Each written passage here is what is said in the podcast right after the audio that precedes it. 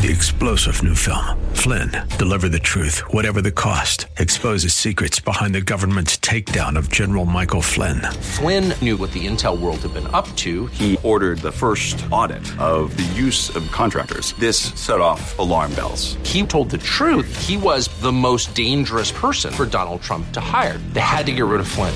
Flynn, deliver the truth, whatever the cost. Available now. Watch it today. Go to salemnow.com. Salemnow.com. Thanks for listening to the Town Hall Review with Hugh Hewitt podcast, bringing to you the best voices on the stories and issues that matter. Here's another piece I'll trust you enjoy. So, who would ever think that the CIA has active bases in Ukraine? Well, that's right. Joining us now is Colonel Douglas Macgregor. Uh, he is part of Our Country, Our Choice.com. That is Our Country, uh, I'm, I'm sorry, Our Country, Your Choice. Well, I guess it's the same way. The Y can go both ways. Our Country, Our Choice.com. Colonel, welcome back to the program. Hi, good to see you, Charlie. So, uh, unpack this New York Times article. It's not too big of a shock for you, but it seems like there's a drip campaign that the CIA is actively involved on the ground in Ukraine. Well, it's interesting that uh, the Central Intelligence Agency allowed this to be leaked through the New York Times. They they do that uh, when they feel it's useful.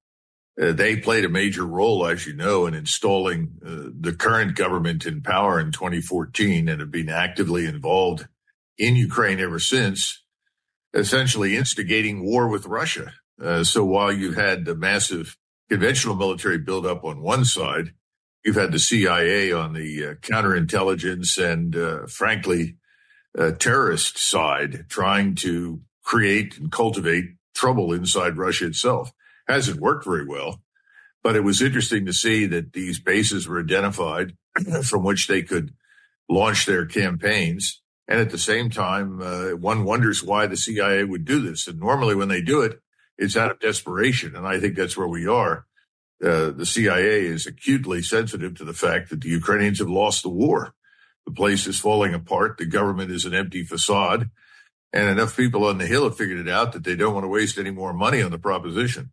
So you say that uh, the, the war is effectively over. You know, Zelensky is doing his best to push back against that. Can you just give us some of the data from the ground that reinforces your argument that this this war is effectively over? And does that mean you think Russia will take the capital?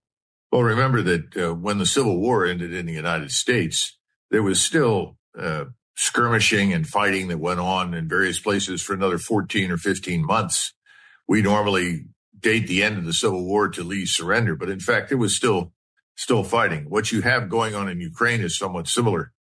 Right now, there are 110,000 Russian troops that are headed north and west from Kupiansk. And presumably they're going to go up and, and take control of Kharkov. And at the same time, you've got about 90,000 troops that are on their way into Dnipro. Dnipro is a city right on the uh, Dnieper. The bridges are intact, and this would allow them to cross very easily and head south to take Odessa. So I think the handwriting is on the wall. the Ukrainian armed forces have effectively fallen apart. They've now admitted to more than 500,000 dead. A new figure was cited to me earlier this morning of 520,000 dead, probably higher, at least 500,000 wounded. And that means that you probably have a million wounded. And most recent reports coming out suggest that there's chaos and terror inside Ukraine because the government in Kiev is using the secret police to essentially keep people in line and executing anybody that shows any interest in ending the war. It's a pretty grim situation. It's it's the end. Ukraine is effectively on its way out. It's going it's, it's gone with a wind, you might say. Yeah, and so you, it's amazing. Ukraine claims they only have 31,000 dead Ukrainians. And so uh, well, the man's standing on a mountain of lies, Charlie. I mean, we, have been talking about this for months, over two years. We've never had any truth come out of the place. The CIA and MI6 in London have worked tirelessly to spin out narratives that were fundamentally false in order to sustain the massive influx of cash into the proposition and to make make believe that uh, there was something good happening in Ukraine. There never was. This is a catastrophe for the Ukrainian people. Their nation's being destroyed. This should have stopped months ago, probably should have stopped in March or April of 2022 had we not intervened to, uh, you know, queer the deal and ensure that this thing continued. So, you know, what are we what are we supposed to say at this point? The Russians are going to go forward. They're going to regain the places they said from the very beginning were Russian. That includes Kharkov and Odessa. The real question is the one that you raised. Will they go into Kiev? I don't think they want to, and they certainly don't want to fight in that city because from their standpoint, Kiev is the equivalent of Jerusalem in Orthodox Christianity for Orthodox Christians in Ukraine and in Russia. Well, and once it will happen gradually, then suddenly is what I think is where we're heading towards. Is that once this once this starts to thaw, it's going to become a pretty quick mover. I want I want you to respond to Chuck Schumer, who uh, says that uh, Speaker Johnson, the fate of all Ukrainian civilization is on Speaker Johnson. Play cut sixty one. And so we said to the Speaker, get it done. I told him this is one of the moments, I said, I've been around here a long time. It's maybe four or five times that history is looking over your shoulder. And if you don't do the right thing, whatever the immediate politics are, you will regret it. I told him two years from now and every year after that. Because really, it's in his hands. It's in his hands. Colonel Macgregor. Uh, that's that statement is absurd. First of all, I see no evidence that Chuck Schumer cares what happens to the Ukrainians at, at all. Undoubtedly, he's connected to Zelensky as much as he is to Netanyahu. But those people don't give a damn about uh, the Ukrainian nation or the Ukrainian people. The best thing that could happen for Ukraine is for an immediate ceasefire and a territorial settlement that would allow people to dig themselves out. In the meantime, his friend and co-conspirator Zelensky is selling as much of Ukraine as he possibly can to BlackRock and their subsidiaries. So this is a, just a huge, a huge lie and a misrepresentation of the facts. So I want you to repeat something you've said on our program before. The the one liner that Mitt Romney and others will use is that Putin is going to march all the way across Europe. Is there any evidence of that? And what is your response to that argument? Well, let's let's go all the way back to 2022 when the uh, Russians first intervened in eastern Ukraine. They they never had more than 90,000 combat troops on the ground. This is certainly the case all the way up through March. When I say combat, I'm talking about direct fire. And the reason was very simple. The Russian military wasn't very large. And then secondly, the goals that, that Putin had were always very limited. He wanted to ensure that the Russians who lived in eastern Ukraine were going to be treated equally before the law and uh, put an end to the oppression that was directed at them.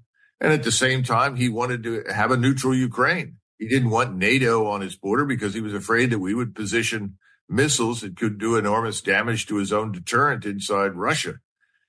That was all true then. I think it's still largely true. And today, the Russian military is poised for an 800,000 man plus up and a mobilization because he's beginning to look at what's happening in the West and he's deciding, I may not have any choice. I may actually have to cross the river and go further west. But as far as a war is concerned, it's the last thing that he wants. He's never wanted it. And, and I don't think we need it. And that's why I question Schumer and others who seem to have done everything in their power to bring it on with Russia when we are absolutely unprepared for it. We're not prepared to fight in the Middle East. We're not prepared to fight in Eastern Ukraine. Hi, everyone. If you've been injured in an accident that was not your fault, listen up. We have legal professionals standing by to answer your questions for free. Call now and find out if you have a case and how much it's potentially worth. Call 800 702 5400. I'm here with spokesman John Wolf. So, John, tell everyone listening who should call right now. Well, Maria, first off, thank you for having me here. It's always nice to answer the listeners' questions.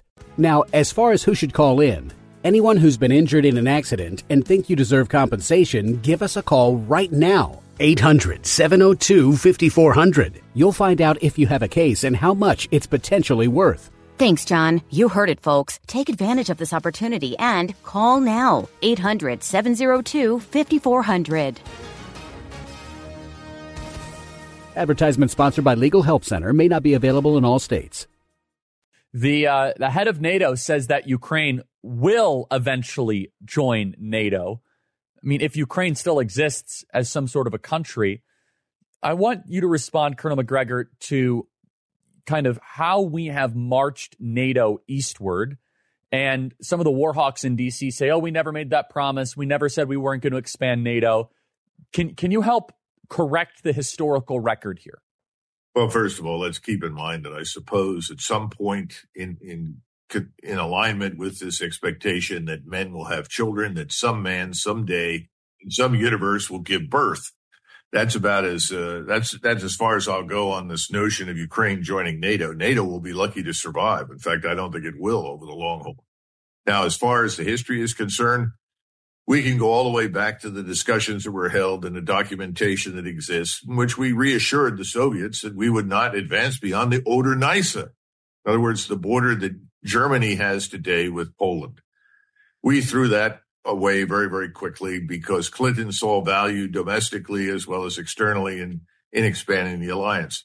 But I think the most important point was made by Ambassador Burns, who is now the director of the CIA. He wrote a memorandum, which you could go on on uh, you know the the computer, you could find it, search for it, read it, and it was said no means no, and he warned very clearly, absolutely unambiguously, that if we insist on pushing the borders of NATO and, and eventually encompassing Ukraine, which is what was under discussion at the Budapest conference at the time, the NATO conference, then we would end up at, at war with Russia.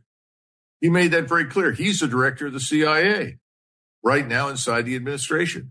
So, you know, that was, that was unambiguous at that point. We still pressed ahead until we finally got this 2014 coup staged by the CIA that, that rid Ukraine of Yanukovych, who we did not like because we saw him as potentially pro-Russian, not marching Ukraine into NATO. And we've always taken the position, Charlie, that we're omnipotent that Russia's weak. Its economy is fragile. Its people don't support its government. We can remove Putin. Come on, think about those things. That's the nonsense that's being repeated ad nauseum. And what do we found out? Russia has an abundance of resources, mineral, agricultural, all of which make Russia a fortress. And on top of that, they have a very large and effective arms industry, a manufacturing base that can turn out equipment faster than we can and turns out in many cases better technology than we do. Russia isn't going anywhere. That was Putin's point in his interview with Tucker Carlson. You know, we were founded, he said, in 932. We've been here ever since. We're not going away. He's right. If anybody's going to leave the area, it'll be us. We don't live in Europe. This was a, a capricious, nonsensical attempt by a small minority of people who thought they could bully their way into Ukraine and eventually bring down Russia, strip it, strip Russia of its resources and leave it a divided ruin. The opposite has occurred. We're in trouble. Our European allies are in serious economic trouble. We're not going to march anybody into Ukraine at this point. No one wants to fight there. So, Colonel, you mentioned, you kind of briefly touched on this. I do think it's interesting that the Democrat Party has has just become an overwhelming party of warmongers. How did this happen? It, it, it never used to be this unanimous. There was always Hillary Clinton that, you know, that was a neocon, but it's just completely taken over the Democrat Party. In, in your analysis, how did this occur? Washington is donor occupied territory. Uh, with very few exceptions in the House and the Senate. I mean, very few exceptions. Uh, donors wealthy oligarchs, people with billions of dollars at their disposal who want to shape policymaking in the United States have bought the House and the Senate and the White House. Everyone being appointed, everyone serving right now, with very few exceptions, is what you described. They're part of this uniparty.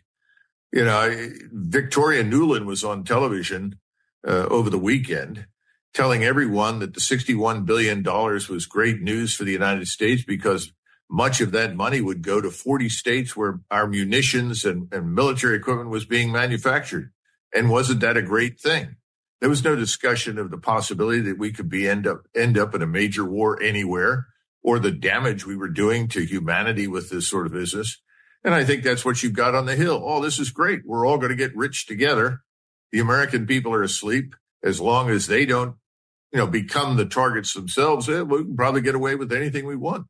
And so, Colonel, and then in your analysis, it is more money driven or profit driven than even ideological. I think there are some ideological zealots, though, that believe in the continuation of the neoliberal world order. Oh, well, I'm sure that's true, but it, to a large extent, I think it's an excuse to maintain these uh, bases overseas. And, you know, I was talking to someone earlier and I said, you realize that what we've established all the way around the world and specifically in the Middle East and Europe right now are what I call little Pearl Harbors. All of these forces are exposed in forward positions. We live in a different world today. We can't rapidly reinforce any of them and all of them can be targeted and destroyed. So what we've got are lots of little Pearl Harbors. Now that may make some people in Washington happy because they think anything that brings on a broader war will ultimately enrich them. They don't consider the possibility that could destroy us. And again, all of this comes at the expense of defending our own country, taking care of our own people.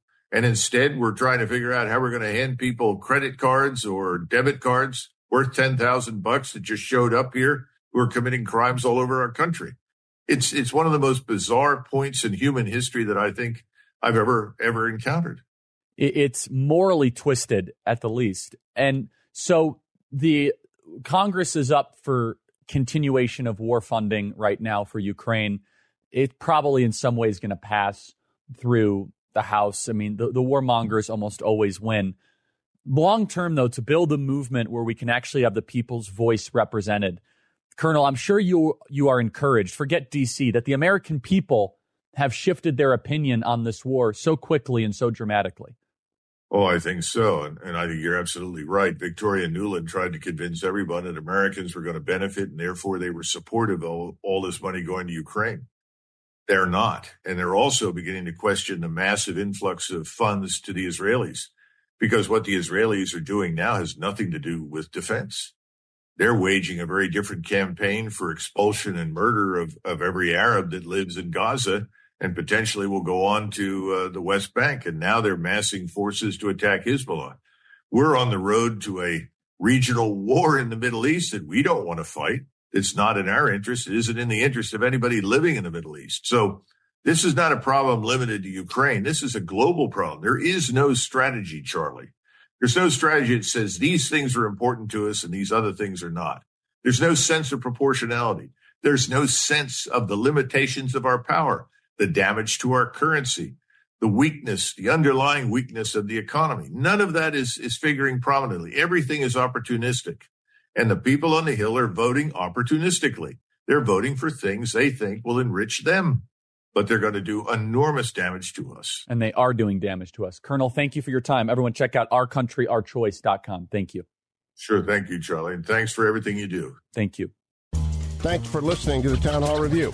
If you enjoy your podcast, take a moment, tell a friend to subscribe today.